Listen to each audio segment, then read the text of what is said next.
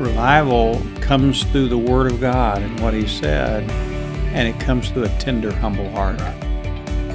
Welcome to the One Cry Podcast, a nationwide call for spiritual awakening. And now, your hosts, Bill Elliff and Kyle Reno. Well, welcome to the podcast for One Cry. We are so thrilled you're here with us, and I got my old running buddy, Kyle Reno. What's up, buddy? And, you know, we may not be accomplishing much, but we're having a lot of fun. Every week. Yeah, that's our job. No, we are seriously so thrilled for the privilege of you letting us into your mind and heart and car or home, wherever you are. And last week, we talked a little bit about the Word of God and how it relates to revival, how the Word is a primary tool that revives us. Right. And we really weren't planning it, but we started thinking, okay, let's take a podcast and just talk about the Word of God and how it revives us corporately. Right. And the same biblical passage came to our mind, right, Kyle, out of chapter 22 of Second Kings, right, about the story of Josiah. Yeah. Tell us about that a little bit. Well, I mean, I you look at it last week, just honestly, we walked into a moment and felt like the wind of the Spirit in it, and that God's Word does something in us personally, you know, and that individually He can bring us back to life, give us perspective, give us breath, give us instruction. That's a great personal revival we saw in Psalm 119. But there's these moments in the life of God's people where it's interesting. I love the story in 2 Kings 22 because they almost stumble back across God's Word. Yeah, it looked like an accident, but it was certainly divine. Oh, accident. Divine, yeah. Like God knew, and you got to think, and Lord, let this be true now, that God knew He had a man that would hear the Word and bring it to the people. So you pick it up, and Hilkiah, the high priest, there's this moment where he said, I have found the book of the law in the house of the Lord. Isn't that crazy thought? Well, and what's cool is Josiah, who became king at 8. Right. You just think about some of your boys. That's right, being Lord in charge. Help us all. Yeah. But he had, by the time he was, I think, about 26, he had a burden to restore the temple. Yeah. And that's cool. That's cool. He had it in him, and God's like, hey, you got the right heart. Yeah. Now you need the right truth. Yeah. And I'm going to take you a little deeper. I'm going to take you into it. So they stumped, man, hey, let's just talk for a minute. Mm. You know? Yeah. It's a bad day, though, when the book of the law has been lost in the house of the Lord. Yeah.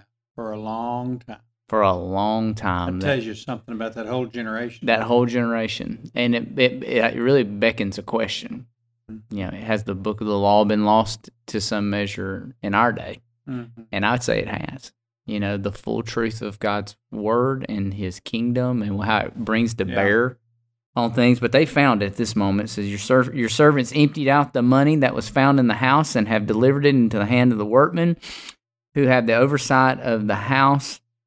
And then he talks about getting the book, and he read it. And when the king heard the words of the book, verse 11 of the law, he tore his clothes. And the king commanded Hilkiah the priest and Ahikam, and it goes down a list of all those guys, go inquire. That's so interesting. Go inquire of the Lord for me and for the people and for all Judah concerning the words of this book that has been found. For great is the wrath of the Lord that is kindled against us because our fathers have not obeyed the words of this book to do according to all that is written concerning us. Wow. So just pausing right there, you know, what's cool is that God wanted His Word to be found. Yeah, exactly right. Obviously, He orchestrated this whole deal. And when it was found, they took it and read it. The immediate response of this tender-hearted guy was repentance and fear. Yeah. Wrath. You know, he's worried about wrath. Hey. I'm worried about the wrath of God. God's going to take us out here, and He's right. When you read later in this story, everything that happens when you take God's Word out of the picture was happening. Right. There was immorality, prostitution. They were sacrificing children. Yeah.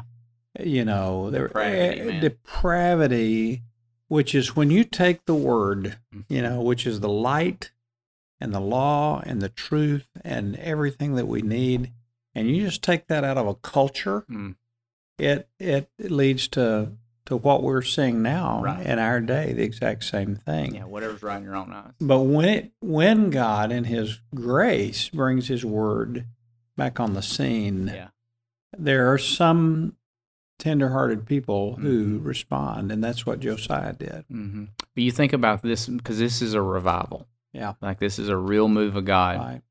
And what is one of the primary things that happens is that God's going to bring people back around His word. Yeah. He's going to reestablish the word of God, like you just said, in this community of faith in such a way to change culture, and it has the ripple effects beyond that. And you're right. I mean, you look at his response. He tears his clothes, and then he asks, hey, I'm sending y'all back to the Lord to go ask Him and inquire of Him, where are we at? You know, in light of what we see across the Scripture here, where are we? Are we about to come under judgment? You know, here, to which, give you sort of Cliff Notes version here, which is pretty funny. The Lord says, hey, you go back and tell the man that asked, the king, tell the man, you're in trouble. Yeah, yeah. You know, it's interesting, Kyle. Here's a young man, 26, who's been raised in a culture where they haven't had the word. He didn't even, I'd have to study this out a little more, but it seems like he didn't even know how to pray. Right. Right. He had to say to these religious leaders, you go pray for me. You go ask God. Right. It wasn't like we see with Hezekiah, who spread it out before the Lord, or David, who prayed to the Lord. Right. He didn't even know how to approach the Lord. Wow. He just knew that what he just read was an indictment against people, and it brought immediate conviction to his soul. Well, he called out, this is interesting, even in that, when he asked them to go inquire of the Lord, hey, that he says that our fathers have sinned against you. Like he's realizing after hearing the word of God, it's been going on for a long time. We've got a generational gap here of faith, and Josiah saying, I didn't even know that these things are evil or wicked or whatever those things. But it doesn't end there. No. Mm-mm. Down in 19, I love this. The Lord God said, because your heart was tender. Mm-hmm. And you humbled yourself before the Lord when you heard what I spoke against this place and against its inhabitants, that they would become a desolation and a curse. You've torn your clothes and wept. I have heard you, Amen. Declares the Lord. Mm. And you know, that's not just, it came to my eardrums. It's, I got you, Josiah. I got you. Yeah. I have heard, I am pleased by your response. Yeah. And Kyle, this points out a beautiful truth about revival. Revival comes through the Word of God and what He said, and it comes through a tender, humble heart. Right. So if you resist, I mean, the Pharisees stood right in the face of Jesus and resisted, but they found in Josiah, and it's interesting to me that it's a college-age student.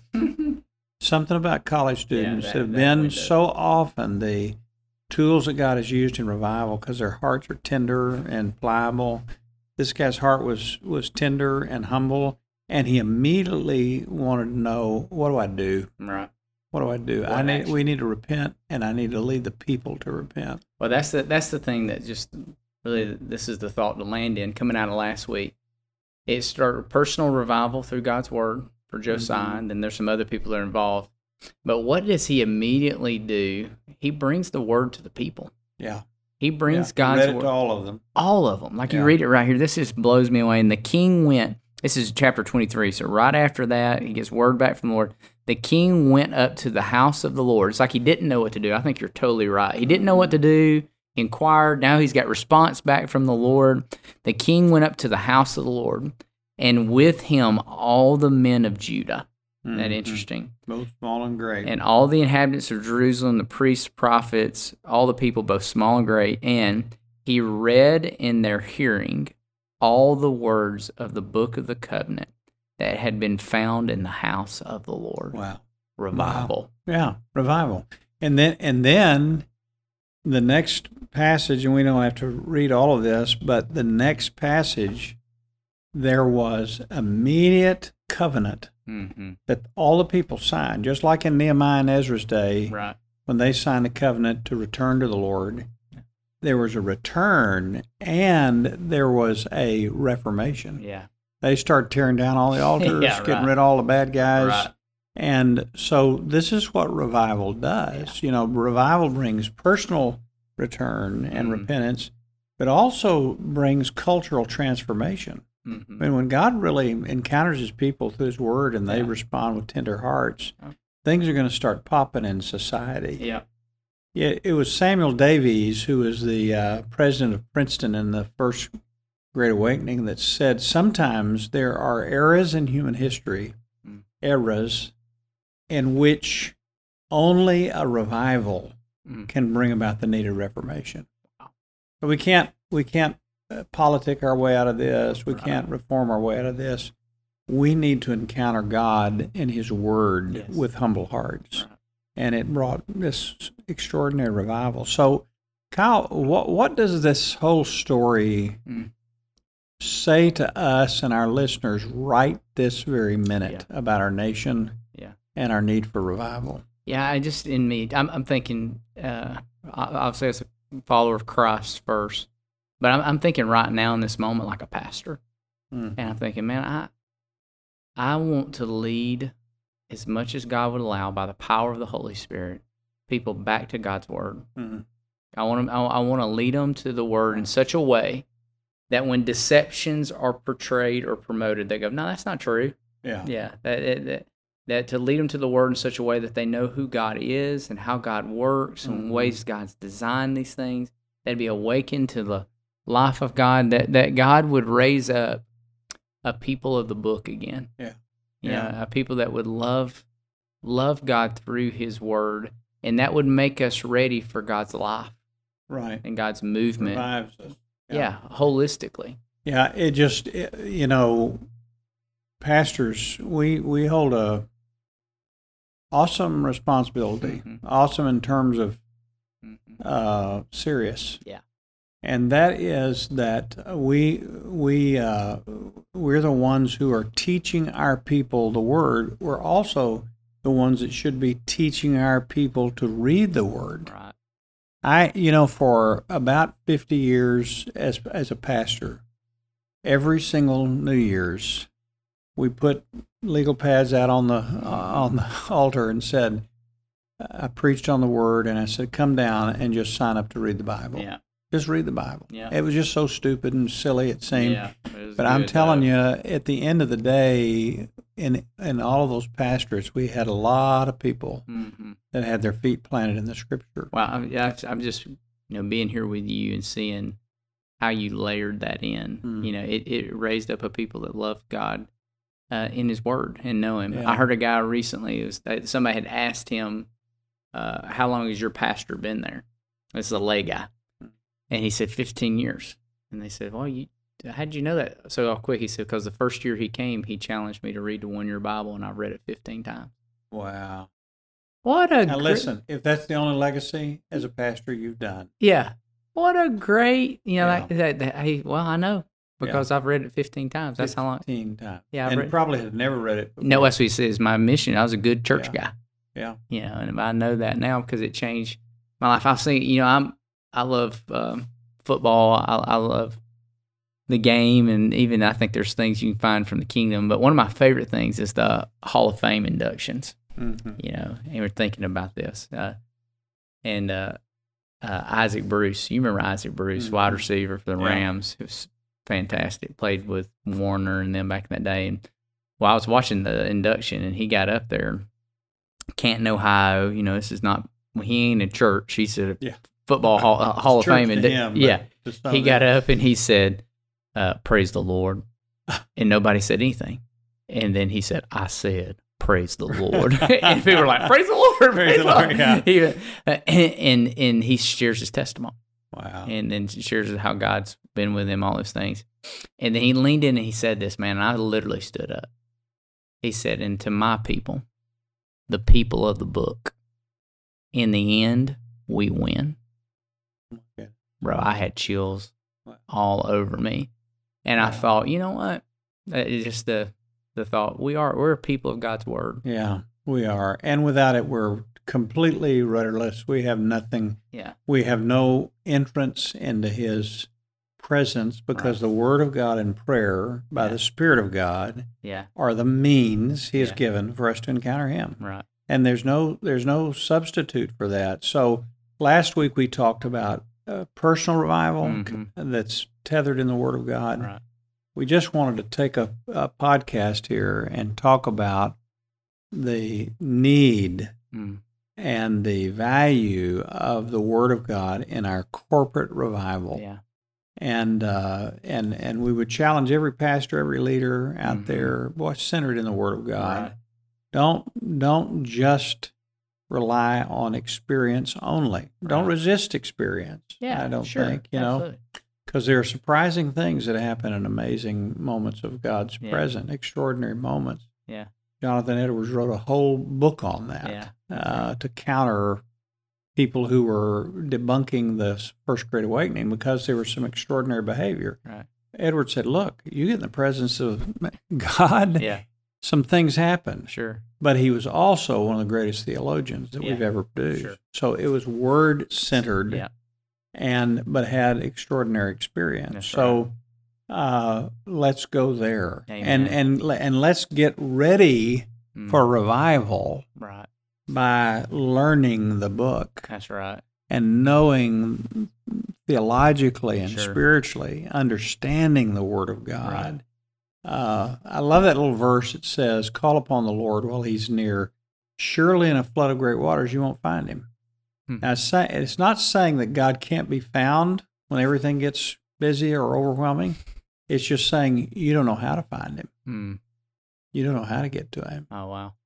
So we ought to be people who every day are layering in the Word of God so that when tragedy comes, we're ready, or when glory comes, we understand the ways of God and how to cooperate with him. Come on.